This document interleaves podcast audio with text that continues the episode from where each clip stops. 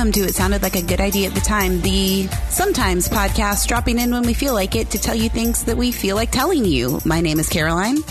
And I'm Hannah. And we're so glad you joined us today. Yeah, I think we could call ourselves bi weekly, but I get there's like two definitions for bi-weekly. It's like I cannot do twice a week or twice yeah, a month, and so I'm like, mm. I hate that. I hate like of all the words that we have invented that are stupid, like bootylicious and others, can we not create a different word that means very different things than bi-weekly right. or bi-monthly? Right. It. it. makes biannually like right. Or just settle on a definition of it rather than like it could mean once every two weeks or two times every week. Like that's not because there's like a huge margin for error there. So right. if we tell exactly. you that we are biweekly and you're expecting two podcasts a week, well, well, well, quarter your expectations because we will be you're here every to be very disappointed. So uh, anyway, that's that little uh, little rant. that's a good little sting to get people really titillated to hear what we have to say after two weeks off. Right, exactly. After spring break, um, as I was just saying to you, I am exhausted. Yeah, coming back from spring break. Um, usually people have spring break around this time. If you have kids in elementary, middle, or high school, I think college was earlier. But if yep. you are a parent you're probably feeling you're probably dragging. you're you have the spring break hangover for sure. Right. Exactly. Exactly. It's just a lot. And it does have me a touch concerned for summer.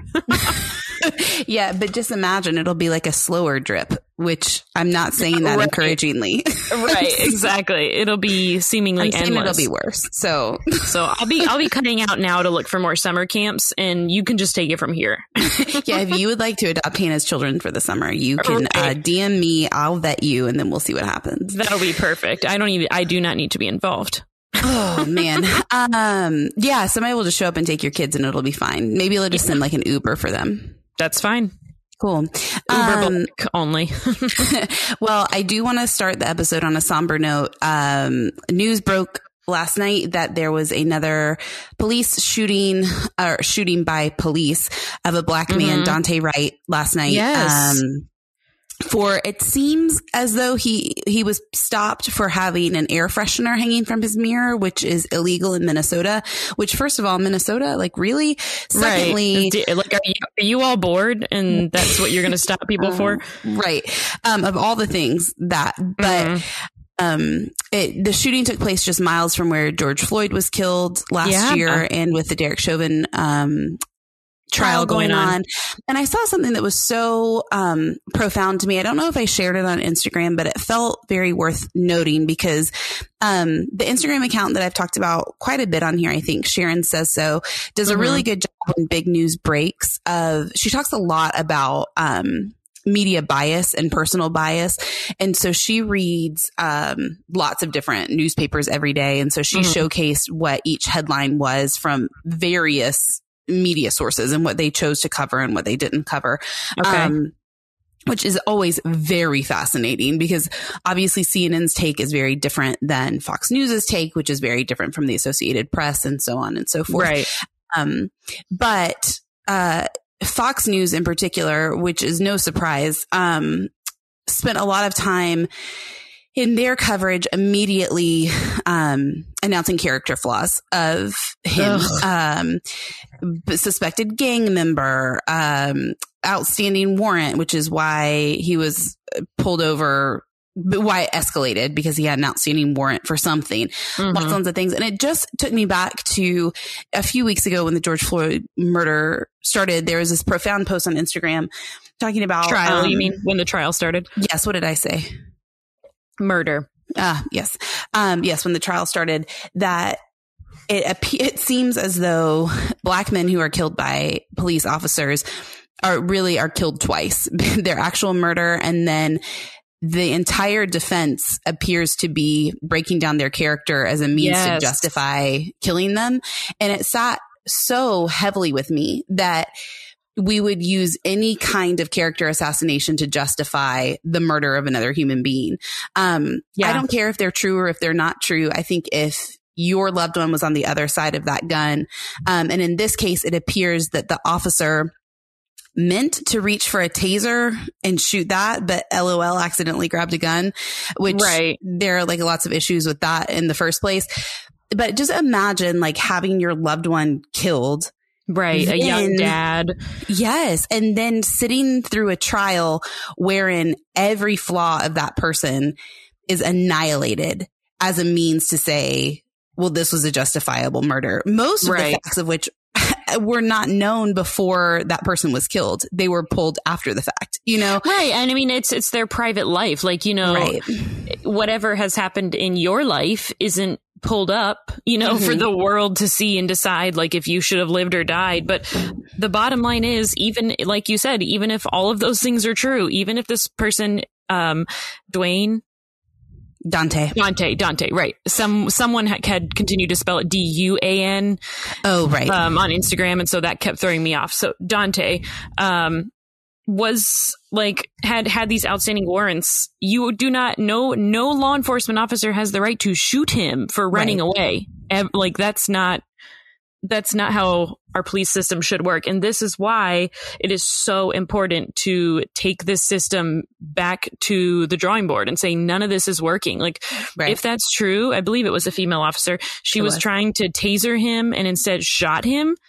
Right. No, like, right. like that's absolutely not. Works. Um, that's that's a very expensive mistake to make, and oh, yeah. so many people are now paying for it. So well, and you know, one of the things that they're focusing on in the George Floyd, well, the Derek Chauvin trial, I want to be sure that I point out that he is on trial, not George Floyd. Right. Um, they point out his history of substance abuse. They had his girlfriend testify. Um, and one of the things they asked her was about uh, George Floyd's drug use. And she admitted that they were hooked on pills and some other things, which doesn't change the end result of what right. happened. And I think so often, like, I think that when mass shootings happen, we're very quick to blame mental illness, which is sometimes present and is not sometimes present. Right. And in things like this, we're very quick to point to addiction as this great villainizer when yeah. it isn't that. And I was thinking about that. This is unrelated, but I don't like the picture that is painted of someone who loves someone going through addiction. So the Daily Mail, which I like because they are, are incredibly asininely sensational about everything, which uh-huh. is always like an exciting read for me. They make me feel horrible about our country, pretty bad about myself, but real great about celebrities. So that's where that is. They've been doing this bombshell series on Hunter Biden. Um, right. You know, his memoir is out and they have received information that the laptop that was talked about right before the election has been authenticated and they pulled a lot of information from it. And one of the things in, uh, which I was like gr- very into, but one of the things I was reading last night and I sent you this, I don't even know if you can call it an article, but whatever they put out was text messages between Hunter and Joe when he is Hunter is clearly very, very under the influence and mm-hmm. in a mm-hmm. very deep, dark place. And one of the things they point out is in this exchange with Joe, you can tell that despite his hard nosed stance on drugs and addiction, he kowtows to his son. And it's like, that is such a narrow minded way to view something like addiction because right. I think a lot of people would have a pretty hard nosed view of hard drugs and their, their accessibility. But when someone you love, not to mention your son, is clearly struggling, right? I, I think it's only natural. Like Joe's texts are very poignant. Um, he texts at one point, good morning, my beautiful son. Know that I love you today. Like very heart wrenching things that then Hunter like goes off on a, on a rant.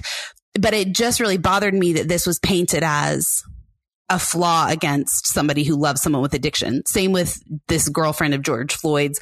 And in this case, I'm sure things that will be brought to light about Dante Wright. It just is so deeply disturbing to me. Yeah, I completely agree. And it's, it's also, again, like in any other scenario, you know, if it were a a white man shooting uh like I j- just saw a news alert pop up and I don't know.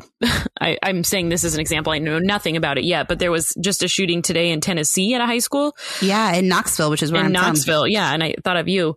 Um, I don't know anything about that, but in all of these shootings, it's like, oh well, you know, just a mental illness or something like it's interesting how things are brushed off for one community right. and then blamed and villainized for another community. Whether yeah. which speaking in no way of by from myself on those topics like you know it's like mm-hmm. well that was a mentally ill individual. And then it's like well he was a mentally ill individual. You know what i mean? Regardless of yeah and it's just, you know, it's so frustrating. It's it's frustrating that people don't see that narrative happening right. right in well, front and, of our faces well, and that we don't do more to dive into mental illness as a whole. It becomes a cop out rather than a public policy yes. that needs to be changed. Yes. Um, because, you know, in the, case, and we mentioned it really briefly because we recorded so far ahead of when the episode released about um, the Atlanta spa shootings. Um, that that the police sympathized with that shooter in a big way. Yes, and, you know, he yes. just snapped. And then, of course, it was brought up like, oh, we need better treatment for mental mental illness. And I agree. I mean, the healthcare system is incredibly broken in the resources mm-hmm. and systems, and the cost of mental health is massively high to a degree that feels very insurmountable to be provided on a universal level. I understand uh-huh. all of that. But we also are like glossing over some other very huge issues by just saying it's mental illness because there are a lot of people who would fall under the category of mental illness, but also don't shoot people. You know what yeah. I mean? And so right, right, right. it becomes a weird, like, don't make it taboo but also like we need to be really careful about what it is that we are truly talking about. You know, in this case, um, the Atlanta shootings, they were quick to be like, he was a really strong Christian. And it's like, mm, okay, maybe I'm not here to judge his spirituality or whatever. But then it was also brought up, well, he is a sex addict. So that's something to talk about. And it's like, well, but also maybe the fetishization of Asian women right. is another huge thing that we need to talk about, not just pin it down to like, well, he was a strong Christian who had a bad day. Right. He also is addicted to sex, so that's a mental illness. Therefore, like equal all Benefit of those of things doubt. equal Benefit of the doubt. mass shooting. And you know, it's just whereas like a Dante Wright, he was killed unnecessarily because an officer made a mistake grabbing a gun instead of a taser. But let's go ahead and also list all the ways that he probably deserved it. You know what I mean? Right. Yeah. I mean, it's it the pattern is white men get their futures taken care of and black men and like women a lot of times have to pay for pasts. Because yeah. like when um what is that douchebag's name who I can't remember? Out in California out on the west coast who like that girl was oh, drunk. Brock, Brock yes uh, Brock Turner. Pierce? Turner? Turner. Yeah. everyone was so concerned about his future. And they're like well we don't want to ruin his future over one mistake. Like it's you're only ever thinking about like these perpetrators' futures and you're not thinking about the victims. And, you know, it's like, well, what did you do to deserve this? What did you do to ask for this? Whether the victim is alive or dead, you know, right. They will have to answer somehow for their crimes or their loved ones will have to, or they have no answer. Like, and by crimes, I say that like your actions or lack thereof, yeah. not legitimate crime. So anyway, it is, it is a very, it's a very just, it's all upsetting. Well, speaking of things that are upsetting, crimes that have victims and I don't know, something else that could fall in there cleverly. Um, we have not yet had the chance to discuss on the podcast how right I was to not become emotionally invested in Bridgerton. Um, as, as I broke the news to you that it is now a ruined show. So I, I, just didn't know. If, I did not believe just, for a while. I just didn't know if you wanted to discuss that. If you did not want to discuss that, I'm just leaving the door wide open for you. But remember, I get to edit this. So okay, okay, fair enough. I will say I am very disappointed that Regé-Jean Page is not coming back as the, the Duke of Hastings. However, mm-hmm. he's not hardly in any of the other books I've read, so it makes a lot of sense to me. And well, um, the, the, Daily Mail just claims I'm looking at Daily Mail right now because again, very legitimate news source. Um, sure, that they he quit over quote creative differences with Shonda Rhimes over his character quote not being the focal point of the show in season two. So it appears that Shonda is following that storyline and perhaps he did not appreciate that. Well, probably not. I mean, he blasted to fame after Bridgerton. So yes. I would, ha- I honestly, thinking it through, would have been surprised. Like, I was wondering how they were going to play this because he he was the focal point of season one. But the way Bridgerton is, like a lot of these romance novels that focus on like a specific set of people is like everyone else there's like one central character love story and then everything else is kind of like by the side you don't get any character development in the books of the other ones the show right. was different in that there was still some character development of the other like a lot of other characters but it doesn't surprise like it would almost have been like seeing I don't know, like and like he's like a I, like he's accepting big projects and stuff at this point. Like I would not expect right. him. He would need like his own spinoff to end up being like true to the books, I guess. Right. Or like to negotiate. Like I think they tried to negotiate like him coming back for a few episodes and he refused. Mm-hmm. So I wonder what happened there. Like I wonder if it was a shooting thing because I know he. I read that he has like three other projects in the works right now, but I I think we both read that you probably sent it to me that they're like amending everyone else's contracts. Yeah. to say like yeah, you have to come back. Right. They're adding like a cameo clause because what right. apparently they're upset about is like even if he was going to have a more minor role, they could have written that, but now he's just not going to be there at all. And he said that he won't come back for a cameo.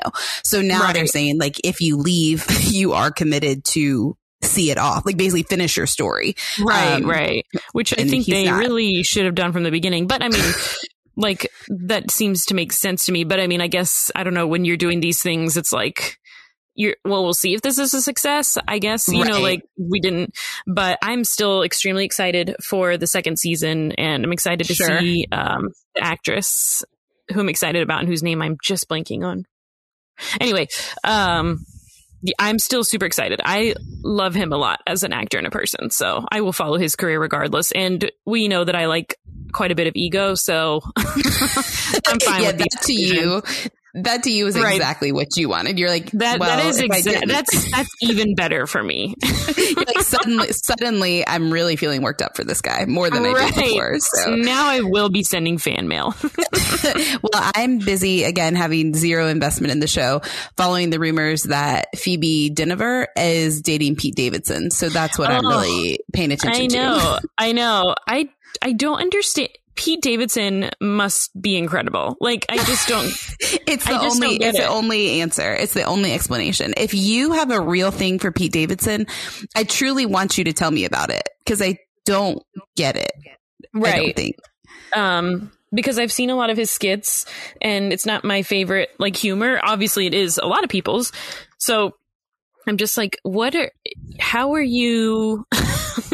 Yeah. How are you doing this? Because he was also dating, I was going to say, well, he has a type, but no, because he was dating Kate Beckinsale, right? Yeah. Uh, well, and, dating is probably like a strong word, but yeah.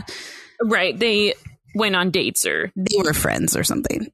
Well, they were like making out in public. So. Uh, no, that's what, like, that was my euphemism for friends. Oh, okay. Friends with benefits is what you were. Sure.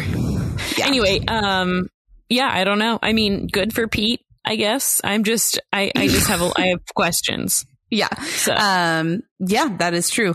Well, uh do you want to talk about some of the books you've been reading because I know you've been pretty excited about them. Uh yes. Okay. So this is something I have not been able to say in front of um Snapchat Amy on via okay. Okay. Uh, she, I asked her for like a like a filler book, not a filler book, like a lighthearted book, more lighthearted, mm-hmm to read, to listen to an audiobook because we had you and I and our other good friend went on a short spring break trip with our kids. And, um, I needed something to listen to in the car and I she was holding out some very big hopes that this would be my foray into the audiobook world. yeah. Which yeah. as as I have said before, there are some audiobooks that I like and I have gotten into to some, but there, I just I cannot I've got to read it. The only time I want to listen to an audiobook is when I'm driving. That's that's yeah. where I've that's where I've landed. And I liked her recommendation and it was um, Winter in Paradise by Elin Hilderbrand. Um, mm-hmm. and I have more a little more detailed critique of that book. But as far as the audiobook format, I have to say I'm I'm only a convert when I'm driving the car. Okay, well that's a half convert. That's like being half fast. Half it's convert. Something. Yes, it's something. It, I didn't feel like it was the enthusiasm Amy was looking for. So that's why uh, I'm well, telling you, know, her she recommends, way. Yeah, that's good because she may not listen to this for weeks, and by then it'll be you'll have made her right. mad about something else. So that's fair. exactly, exactly. I appreciate um, that. But the books are good. So it's a first of a trilogy, which I liked because I like being able to have a little bit more of a storyline uh, to get into. But and I can't tell how much of this is the narrator. Um, and how much of it is the book. It's a little, there's no tension. Like, oh, and I, I, did say, I, I did tell her I wanted a book with like grown ups. yes. Um, like I don't want like 17 year olds f- yeah. falling in love. Weird, but, like voyeuristic thing of like, right, right, right. But at the same time, this one, like everyone falls in love at first sight and is like obsessively in love at first sight. To yeah, the I point where difficult time with that.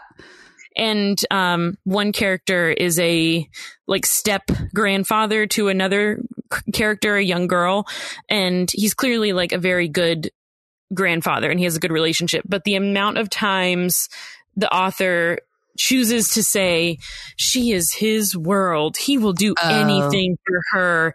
He will always be her person and she will be his. I'm like, okay, like then settle You're gonna down. Need to calm down a little bit.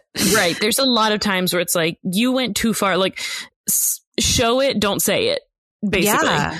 Um, huh because there's just no no tension building like everything is right out in the open and also like we get it grandparents love their grandchildren it's it was it's it's it's a lot and then some of her characters one of them has unique names and the amount of times that another character repeats that name to me is very distracting you know it's funny i think audiobooks what i don't there are several things I don't love about them. One, they're not really reading. Two, they are tell that be, my Goodreads list. they can be like bad community theater if they're not done well. Like I do not yeah. like when like I wish they could just hire multiple people because like I was listening to one trying to and was so distracted. I think it was the book yeah. The Caretakers, which I ultimately really liked, but the yeah. narrator was like trying to put on different voices for a young girl, like talking like a little girl, which was creepy, and right. a man and an old lady and a regular lady. And it was just, I, it was such a turn off for me. Um, yeah. so that's got to change. And, yeah, and what I was, what I originally started to say was, I think some of the dialogue tropes become so much more apparent. Like, yes. like frequency of direct address that when you're reading it, you can kind of gloss over, but when you hear it, it is really stand out. Yeah, that, I, I agree completely. Um, so that's what I'm into now. I am finishing it because the other thing is I'm like, is this a mystery? Is it a love story? Or is it just like a coming of age book? It's kind of hard to tell. It's almost Got like it she didn't, the author didn't quite settle, but I'm still into it. And it's definitely like a good, lighthearted read that you're like, well, I want to find out what happens. Um, so I do recommend it for that reason. Oh, well, that's and, good. Yeah. And I don't think, I think that's the only thing I've been reading since we last recorded. And I was reading like 20 books. Um, because I've also gotten into the show called Crime Scene, the C- disappearance at the Cecil Hotel. I think. Okay, well, when I'm mad at you right now that you didn't tell me about it, but our friend Lauren told me about it, and I didn't realize well, you were watching I, it ahead of me. I told, so. She told me about it, so I decided to finally start watching because I heard her telling you about it, and I'm like, well, now Caroline's going to watch. I'm not going to know what's going on. This and feels so snaky. I hate it, this. And now I know, and I'm ahead of the game. Gross. But at this point, that my whole problem with these like, did you or like these big mystery shows is it's like I've been played one too many times, like with that one. that one pot, S Town Oh, Spoiler yeah. alert for S Town in the next 30 seconds. Skip ahead 30 seconds if you don't want to hear. But that podcast was so enthralling to me. And then at the end, zero questions are answered. And it's like, we still don't know. A treasure might be buried somewhere. Ah! And like, um, all of these like history documentaries that are like, did we just discover Nefertiti's tomb? And at the end, they're like, we may know. never know. And I'm so I, I, at this point, I'm about halfway. There's only four episodes, so I'm like, all right, this is not a significant time in my life, but I'm getting to the antsy feeling of like, am I gonna know at the end what happened to Elisa? Am Lam? I gonna hate this or am I not? Right. Right. Yeah. So that's where I'm at now. And I almost want to text Lauren and say, just tell me if I get an answer at the end. okay, that's how I felt. Um, oh gosh, now I'm going to really hate myself for not immediately recalling this girl. Well, first of all, that's how I feel about every single JonBenét special that I watch. And I do watch all of them. And I'm like, just come out and say it was Burke. Like we know that it was. Don't like tell me that there are other options. Like let's right. just say it was Burke. Um, and they never do. And there really is never actually any new information. So that's how I feel about that. And then uh, why can I not think of her name? Oh, Madeleine. Uh, Madeleine, Madeleine, the hmm. little girl who went missing in Portugal. She's from England. Um, McCain. In a hotel. Yes, Madeleine. McCain. The one who was like sleeping and her parents were yes, downstairs. she's so beautiful and she's so cute. Yes, they were at a resort. Yeah. Restaurant. Yeah, I think McCain or McLean, something like that. Something like that. Um, now I'm going to look it up. But Me too. I watched an entire series that was so good. McCann. McCann. McCann. All right, Madeleine McCann. I was heavily invested. I read every single news update about her. And so there was this show called Disappearance of Madeleine McCann that it was like, oh, was so gripping and very sad and very hard to watch. And it left me at the end with literally nothing. I was uh, like, and I know there's nothing. Like I shouldn't have been surprised because I knew there was nothing. Like, right, like I've read it. news article. Right, like obviously I follow all of anything that's breaking. Right. And I was like, do I hate myself for watching this? Like, what was my takeaway here? I'm just now extra sad. I don't right. know, but I couldn't stop watching it. I know, and that's how I feel about this. And it was something that took place enough years ago, and I haven't Googled it yet, but I'm like, okay, this could have been solved and I just I never would have I mean this I think oh, it took yeah. place in 2012. So I'm like how much more time am I going to invest before I know if this is a big waste of my time? That's like um Natalee Holloway. I think I watched something on her, you know, who went missing in Aruba on spring break. Yes. That I'm like forever like I I know that this is going to end with us not knowing. I'm very right. well aware of this, but I just I know that I should watch it. Right. Why are we doing this to ourselves? Oh man. Well, I have been reading um I know I've mentioned for weeks at a time, like every single Minka Kent book that I can get my hands on. Um, and I, I love them, but I was telling you yesterday. So I discovered some other books by somebody named Sunday Tomasetti, who is actually is Minka Kent. It's an alias that she writes under. I have not figured out why, but whatever. Um, and I finished one called The Trophy Wife that I think every single person should read because it is so good. Like I gasped in it. But okay. then I realized it's like the third book wherein she uses the exact same like twist, but she does it so well that every time I'm like, are you kidding me? and I don't want to spoil it here, but if you've read them, please let me know because it is such a specific trick that she does every time. And I'm like, not again. You are kidding me. And I'm like, I need to stop. You have gotten me this. again, Minka. You've gotten me again. I'm like, fell for it again. Um, right which I used, I shouldn't be surprised in that of myself. I used to read this author, um, named Lurlene McDaniel that are okay. like, okay, every single one. This is when I was like nine or eight, eight or nine, and was like flying through any book I could get my hands on at Media Play right. when we would go. And yes. every single, every single book is about somebody dying. They're like, "Don't die, my love." Oh gosh, love after death, baby Annie is dying. Like they're all so specific. And every time I would get to the end and I'm like, they really died. Like I couldn't handle it. And I'm like, this is no surprise at this point. like this right. is how they end.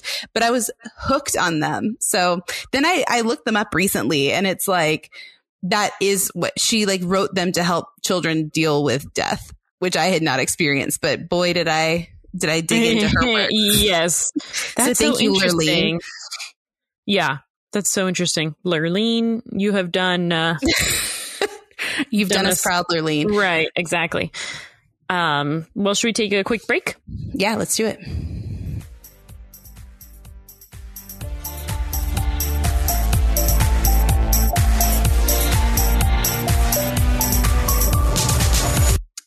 Well, we started this episode by letting you know how white men continue to win, but we felt like it would be important today to talk about um, the state of women as we know it. And it has been a real interesting couple of weeks for, for ladies. Would you agree?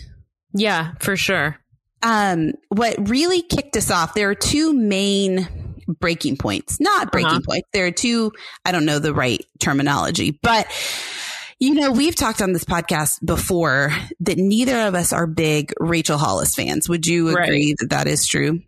Yes, for sure. Um, well, thankfully we were right and we shouldn't have ever been her fan because she really stepped in um, it in a real pile the last few weeks.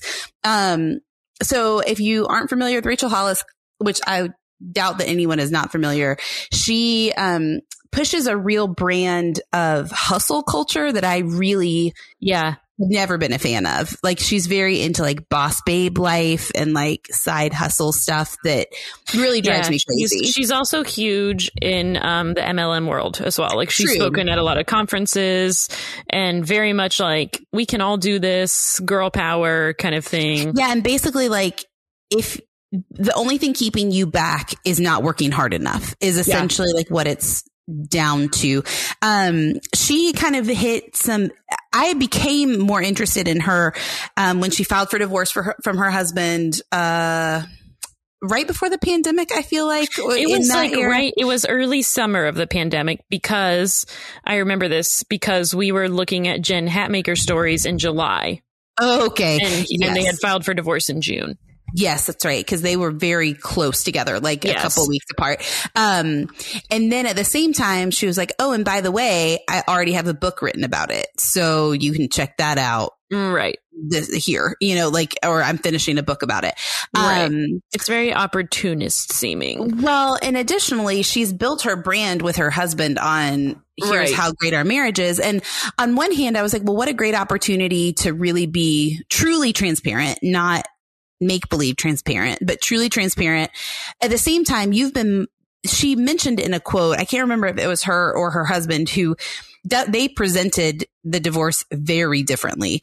Um, where he was basically like, I was blindsided. Like I thought that we were working on the things that we've had issues on, but she's like, we've had issues for like 10 years, but they were monetizing, look how great our marriage is, which is a really sticky situation. And then she kind of moved into this space even, and I don't follow her because I refuse to give her a follow, but I do check in on her um, stories every now and then. And her husband, Dave, kind of presented himself as very woe is me, but here's how empowered I am to get past this divorce I didn't want. And she was right. almost like fingers in the air. I don't care. This yeah. is what I'm doing, which was very off putting, you know? Um, right. So a couple weeks ago, uh, now she posted an Instagram story talking about the woman who cleans her toilets uh, two days a week or something like that. She made some insensitive comment about her cleaning lady and people called her out in her comments about it. Um, and it was not that she has someone cleaning her toilets. It was how disrespectful she referred to her cleaning lady, like almost as a lesser person, you know? So as any as any good social media guru would do, she came out with a very defensive video saying that never in her life does she want to be relatable to someone and the reason that she can afford to have someone clean her toilets as many days a week as she wants to is because she wakes up at 4 a.m. and works harder than anyone else. Then she proceeds to name many women who also are not right. relatable like she is, such as Harriet Tubman, Malala, like Ruth Bader Ginsburg. Yes, that you're like, yes, you would be on the Mount Rushmore of all of those people. Right, right. If I'm putting Malala, Harriet Tubman, and Ruth Bader Ginsburg, and all these the other women like she Oprah, mentioned, like yes. there are just so many. That, and I Maya Angelou. You, yes, Maya Angelou. That was. I would also say Rachel Hollis. Like right. the person who is maybe one of the more controversial figures in white womanhood.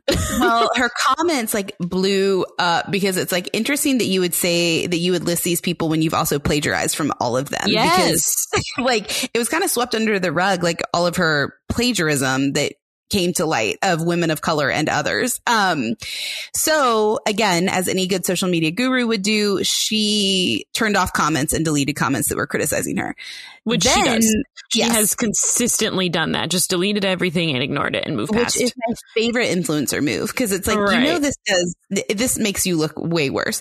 Right. So then she came out over the weekend or while we were on spring break with a statement that threw her team under the bus in totally a big way where she was like, they told me to ignore it. They told me to turn off comments and she, her team had deleted comments from like Luvvie and some other Rachel Car- McCargle or Rachel Cargle. Cargle. Yeah. Yes. And, um, that they had just been deleted and removed from all comments. And, but she again moved into this like, I'm sorry that you're offended that I have a cleaning lady. And it's like, you are so right. missing the point. You're, right. and you continue to double down on missing the point. And and just, passing blame to everyone else always. Yes. And it was just such this highlight of the toxicity of hustle culture that she is a poster child for. Like I would put her on that page. Right. Um, and the blindness that so many white women have toward their inherent privilege because right. it just like I can imagine, I could not imagine being somebody who wakes up at 4 a.m. to work two jobs as a single mother to provide for my family and seeing something like that when she's like, well, the reason that I have all this is because I work harder than everyone else. When that isn't, it isn't the case. It's right. just period, not the case. Um, it's, it's really prosperity gospel of her. Yes. And it's, it feeds into the narrative that all you have to do is pull yourself up by your bootstraps. And we've both discussed on this podcast many times why that is not true and why poverty and not even poverty, but just general middle classness is very hard to get out of and, mm-hmm. um, specifically poverty, but like, that is not what will happen if I start waking up tomorrow at 4 a.m. and working hard for a little while. Like, it, it, the privilege is gross. And it's not just the privilege because it's one thing to have it, but the unawareness, like she yeah, has they- no idea and she's grouping herself in with all these other women and then later came to say, Oh my gosh, you guys can't possibly think I meant to say that I was like them. No, not at yeah, all. But so sorry like, you misread my statement. Exactly. Say, like, but like, no, you 100% quoted, you said what about my life makes me think I want to be approachable where these other women wanting to be approachable. And right. it's like, so you, your first instinct was to put them down. Right.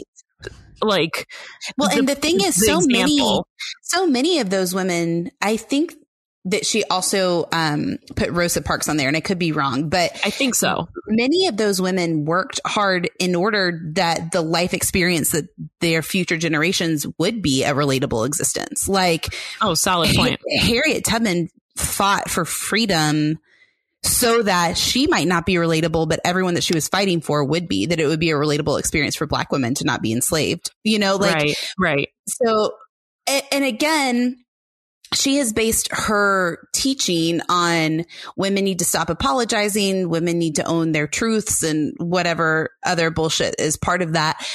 But instead of it, it's become a toxic entitlement syndrome. And I think that this was very, um, illustrative of that, that mm-hmm. she couldn't eh, she had to place blame everywhere else on the people viewing her yes. story on her team on Right. Her messages were very aggressive. They were very aggressive. And it felt like, where do you go from here? And then the number of people who were like, you don't need to apologize. We know you, girl. And it's like, right. Mm. But well, and again, you, no, you don't know her. Right. You, you don't know this person. And then, um, I sent you, you just a little bit lifestyle. ago. right. And I mean, she shows you what she wants to show you and has just now told you you don't know everything. Like she yeah. came, she came out and said, at some point to to people asking for details about her divorce like you're not entitled to this why do you think you should ask this is rude but this is i mean it's the confusing part of being a lifestyle influencer like yes. you are putting your whole if there are parts of your life that you're putting out there i find it I find it a little ironic to get offended and upset when people feel um, entitled to like, well, wait, what happened there? Because like you have been offering it for free, like. You can say no, that's fine, but you can't get upset because people are asking. Right. Like there's an influencer I follow. Um, she's a local influencer, but has a huge following. Um, and her she's a daughter of someone who also has a massive following who is very clearly going through a divorce or other issues. But she's made this this lifestyle brand out of her family and this perfect family and showing like look how great we are. But then when people started to ask if things were okay so many people were like, you're not allowed to ask that. And it's like, no, they were able to afford this lifestyle because of the way they monetized it and you paid them to do that. So, right. As, as almost like a stockholder in their company, yeah. you do, you do deserve some type of explanation, uh, instead of vague gramming, like it's been a really hard season. Like, right. I and I mean, know, you're, selling- you're still, you're still doing swipe ups for like journals to get you through this. And it's like, right. Yeah, you're, you, you're selling your life as something right. to follow. So you deserve, you have to give people a reason. Otherwise, don't yeah. do that. Like make that right. choice. Yeah, but it's a very blurry line. And right. we we can segue this into um, talking about Khloe Kardashian, who is the other person that I wanted to talk talk about in terms of the way that they have presented their life on social media. In who gets the final say when you have put a price tag on your identity, which is ultimately what has happened here. Um, right.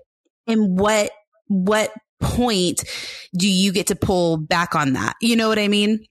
So right. Rachel obviously botched it and will continue to. I have um, zero hope for that. Yeah, I yeah. have zero expectation of that improving even a little bit. What I right. assume will happen is she will have another black influencer on to make her feel better about herself right. and present it as she's an ally to people of color. That's what I assume would be her next step because I think right. maybe at this point she would have hired somebody who would advise that, but it will feel very very uh, disingenuous to me. Right. I mean, I can't imagine she has the same team because she literally just threw all of them under the bus. Like if they're still working for her, Ugh, can you imagine have be- have better self uh, worth than that, please? If, yeah, if you have been on Rachel Hollis's team, please come talk to us on the podcast. I have questions for you. so yes. come like come come hear how valuable you are and let us talk to right. we'll podcast. let you be anonymous. yes, just whatever. Come here. Um, right. Okay, so let's talk about Khloe a little bit. Um, yes. Little, do you so, want to give a little background? Yeah. So I had originally missed this, which I will forever be disappointed in myself about. But Snapchat Amy let me know and sent it to both of us. yeah, she let both of us know, and then was riding that uh, pretty high horse for a while. yeah, she was being a real. We did. She was being a real Hollis about it. Am I right? Uh, definitely, um, definitely love that. So yeah, if you missed it uh, last week, I guess I I was just laughing about the whole thing in some ways that it appears that Khloe's grandmother posted a picture of Khloe beside the pool that was an unauthorized image of Khloe to be posted on social media where she looks fantastic, but she does not look at all as she appears on her she own channels. Pretty natural, and also yeah. I do love that um, unauthorized is a is a thing. Like for your grandmother taking a picture, right? So, and also like how sweet that your grandmother would take a picture of you poolside and post it on her Instagram for like right. her friends to see. Exactly, and she's like talking about how beautiful she is, and yeah, was, like, bra- and, bragging on her, and it was right. a beautiful picture yeah, Khloe's body looks great, but it doesn't look um, as defined as it does on her pieces. Her face looks like her original face, which I say that with kind of a question mark because she's been posting increasingly filtered photos of her face that have people like, "What work did you do?" Because this does not look like you. But this well, picture did look like up not not even just work, just extreme filter. Like there was one a couple photos she put up on her Instagram, and then pe- it was during um, a filming of the like confessional on the show. And then when people compared her Instagram picture with the way she looked on the show, it was like two different people. Yeah, totally. So then her team, and I was reading this whole thing. I don't know if it was on DeuxMoi or somebody else, like sharing about how this team went into overdrive led by Kim, which cracks me mm-hmm. up to yes, truly get this, picture removed from the internet for Khloe. And it kind of created a lot of like humorous memes, but at the core was really bizarrely sad that right. they would work so hard to remove something that was posted by her grandmother of her. You know what I mean? Like it was just right. very weird. Well, then Khloe came out with a statement and a series of photos and videos that left me feeling very conflicted about how I felt about it. So, yeah, she did some live videos to show that her body that she posts uh, on her pages isn't photoshopped. It's not it's, it's what her body looks like. Um, and it looks again amazing. There's no question about it. Then she posts a long, I don't know, series of typography of a statement of right. the pressure that she lives under. Um, where she's like, this is me. This is my body unretouched and unfiltered. Um, the photo that was posted that this week was beautiful, but as someone who's struggled with body image her whole life, when someone takes a photo of you that isn't flattering or in bad lighting or doesn't capture your body the way it is after working so hard to get it, then shares it to the world, you should have every right to ask for it to not be shared regardless of who you are. Then she talks about the pressure and constant ridicule um, that she's under about her body and generally as Khloe, the fat sister, the one who probably has a different dad, the one who's had plastic surgery. Um, and I just was left feeling so like, how do I feel about this? Right. because I felt like it was very vulnerable what she said, but at the same time, it's also very sad that in this post, she's continuing to prove like, no, my body really does look like this in that it could not look like this and still be as valuable. You know what I mean? Because that's right. a problematic thing too. Yeah, she's really giving it more credence. Like she, I, I felt for her when she wrote all that. Yeah. Um, and then I also thought, okay, but you're also telling people like, see, see, see, see, you're wrong. Like, let me show you, you're wrong. Right. Um, like this is how I really look. I promise. Like, don't think that I look like, you know, something else because I don't. So there's that, which is yeah, it was a weird paradox of like you're saying it's fine because it is beautiful and you look that way, but you're also trying to prove you don't look that way. So, right. so you obviously don't really think it's fine. And also, um, a perspective that I really liked, and I was just looking back um, in our group chat to try and find it, and I don't know where it was. Um, someone was writing for an opinion piece for BuzzFeed most of them are opinion. It was not BuzzFeed News. it was just BuzzFeed. Um, writing about how, oh, I found it. Um, um, and I will tell the author's name and actually, let me just scroll down to that now.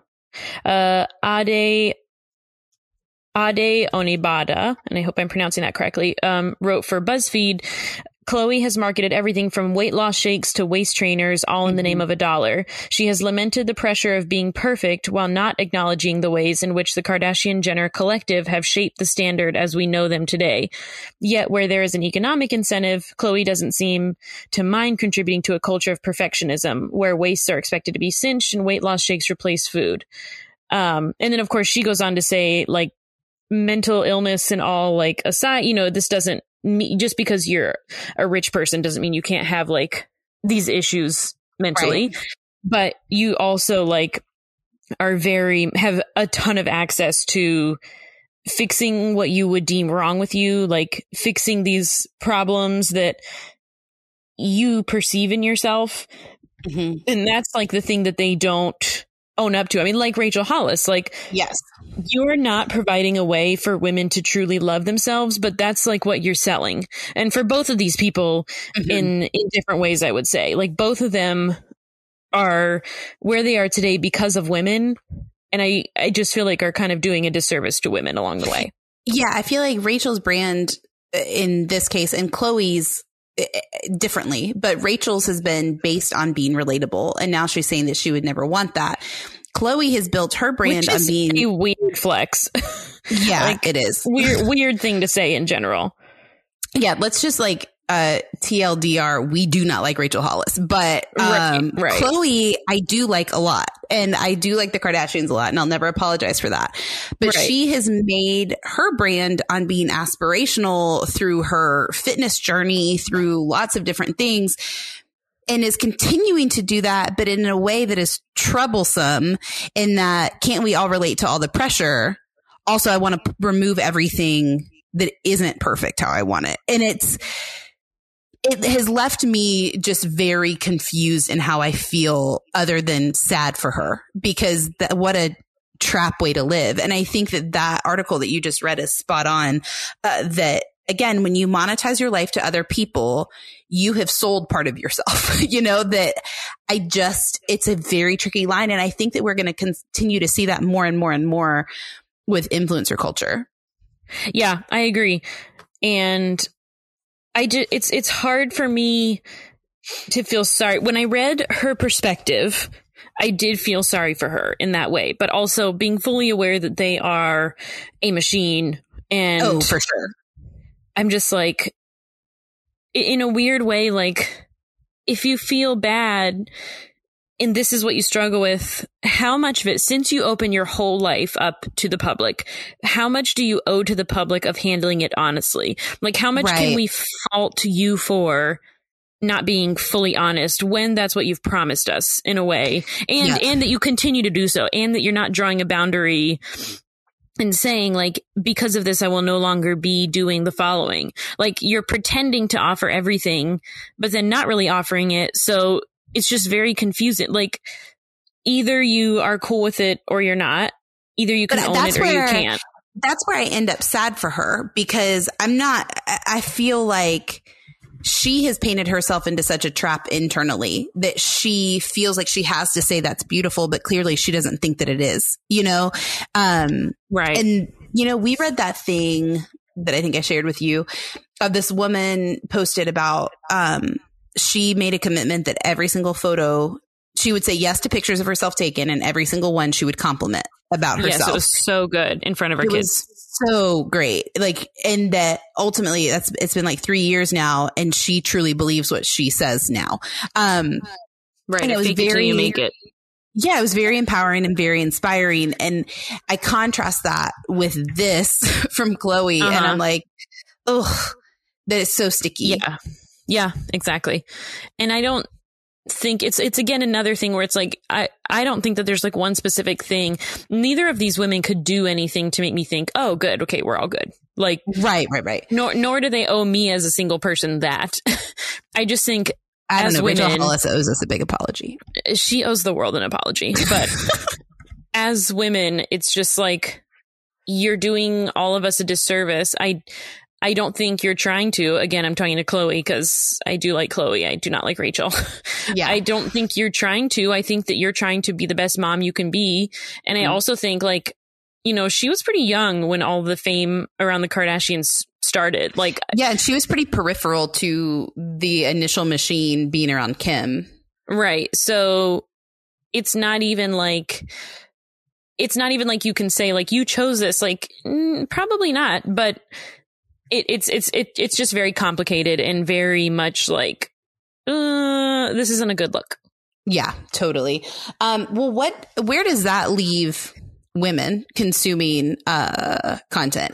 I want to point out if you have not listened, I think that we mentioned it when um, other Amy was here, um, OG Amy, the podcast, mm-hmm. um, now I can't think of the name of it, Under the Influence by Jo Piazza, who's an author. And she took on a podcast all about basically the business of influencing as Oh yeah, yeah, yeah, I got to listen to that. And it is fascinating. So if you haven't listened to that, please do. Um, and I forgot to mention the other person who is making big waves this week, who, and I always forget to talk about her, but Taylor Swift on the other hand, is showing what an empowered doing, life doing like. absolutely doing absolutely no wrong and continuing to show that she can still I don't know, just do all the things. Who released her re-recorded versions, Taylor's version of um, her album Fearless, as well as for some songs that she had never um, released publicly before. After her um, masters were sold multiple times and would be benefiting Scooter Braun, who she refuses to be a part of his business. Um, and I feel like we've talked about it a little bit before. She is just such an example of empowerment, authenticity. And I know she's a business too. So I know that authenticity comes with an asterisk of what she wants us to see authentically about her. But um, True. I listened to a podcast that I want everyone to listen to called the podcast itself is Ringer Dish, but there are a handful of episodes um, where they break down every single Taylor Swift album. And I could not get enough of them. And it led to me buying like her whole catalog, but making sure that oh, I was doing it to benefit her. Um, right. But I think the journey she's been on and what she has chosen to reveal about herself and the way that she's done it well and not well has been really inspiring. So I was thrilled to download Taylor's version of Fearless this week, um, and to see the differences that she has grown in vocally and musically from the time that she recorded them when she was like 16. Because can you imagine like re-recording songs you wrote at 16 when you're in your 30s? Right. You, like that's right. so crazy. Um, but she sounds yeah. wonderful. And I love how she's reclaiming her space there. So she's doing it well. Yeah, I totally agree. Um, and I think I saw um, an Instagram account we fo- I follow, and I've sent you several posts in the past, um, formerly called uh, Artist Mom, formerly formerly Foster Moms, then I think Artist Mom, and then now she's Alderton Media Group, um, I believe, and she's just talking about like building her she's been talking a lot about building her business and brand. And then she put up a post that was just very raw. And it was about, you know, I took a break, but honestly, it felt more like walking away because like, what are we doing here? Like on Instagram, like, yeah. you know, I know, I know there are ways to use this platform, but like for what? Like it's all so, um, uh, I'm paraphrasing her and I'm trying to think of the right the right word that but you know like it's all it's all an ad for something. It's all it's all right. a highlight reel for something. So like is it really doing good? I like I don't know. I prefer to stay I, am just not spending too much time on Instagram lately. Like not even scrolling casually. Not to say I'm not spending time yeah. on my phone. because I am, but um I'm just like, I don't know. I it's something something I'm not loving about it. Like I'm just like I don't I don't know that I I like this highlight reel that much right now yeah, you really need to listen to Jo's podcast, Under the Influence. Uh, I thought about you so often when I was listening to it because I think it aligns with discussions we've had here, discussions we've had together. And there's an episode specifically about um, how influencers use their kids in ad campaigns and otherwise to build their brands that I think is very um, worthwhile for everyone to take a listen to if you have kids that you do or don't share on social media. It was enlightening. Okay, well, I'm downloading the podcast right now or subscribing or whatever. No, wait, or whatever, right as one. if you don't know how podcasts work. well, I just realized it's not the right one. there's a lot of there's a lot called Under the Influence. What is it? It's called oh, Under the Influence. Yeah, Jo Piazza. Is that the title? And it turns Jo? out I've actually read, yeah, Jo Piazza. J O P I A. Under the influence with Jo Piazza is the whole, ti- whole title. If you're looking, and like me, we're confused with all the other ones. So, well, she's also a novelist. It turns out that I've read like all of her novels. So I was, I didn't realize that. And then in an episode, she mentioned one of her books and I was like, oh, I should check this out. And I've read them all. So big fan. Big yeah. Fan. I was going to say the name sounds familiar, and now I want to look it up. Jo Piazza. Let's see. Hmm. Doesn't look like she has I've a lot of them, really good, like. Yeah, she's got a lot of really good, like chick lit, fluffy reads, but they're really perfect. good. Okay, Fitness well, I'll have to read is what these. I would start with. Oh, perfect. Good to know. Okay. Cool. And in light of our conversation about Khloe and Rachel, actually, that is where you should dive in. Um, cool. But I think that it's something that we will continue to evaluate on the state of women. But I would say maybe it wasn't a great week for the culture of women on Instagram, thanks to our friends right. Rachel and Khloe. Right. Exactly. All right. Well, good good talk about the state of women. I've got some good reps. sorry it wasn't yeah, sorry it wasn't like a more of a hype one, but hey, you guys are doing great. right, exactly. Uh, well, this book I've just rented, Fitness Junkie. I have a new podcast, so yeah, we'll be we'll be ready in in uh, two weeks. The next biweekly yeah, event. Back. Give us right. a give us a book report, and I will try to think of new things for you to consume. Then. perfect, perfect. All right. Well, all right. Find us here in two weeks. And until then, rate, review, share, subscribe. You know the deal. Uh, but wash your face and stop apologizing, like our friend Rachel says. uh.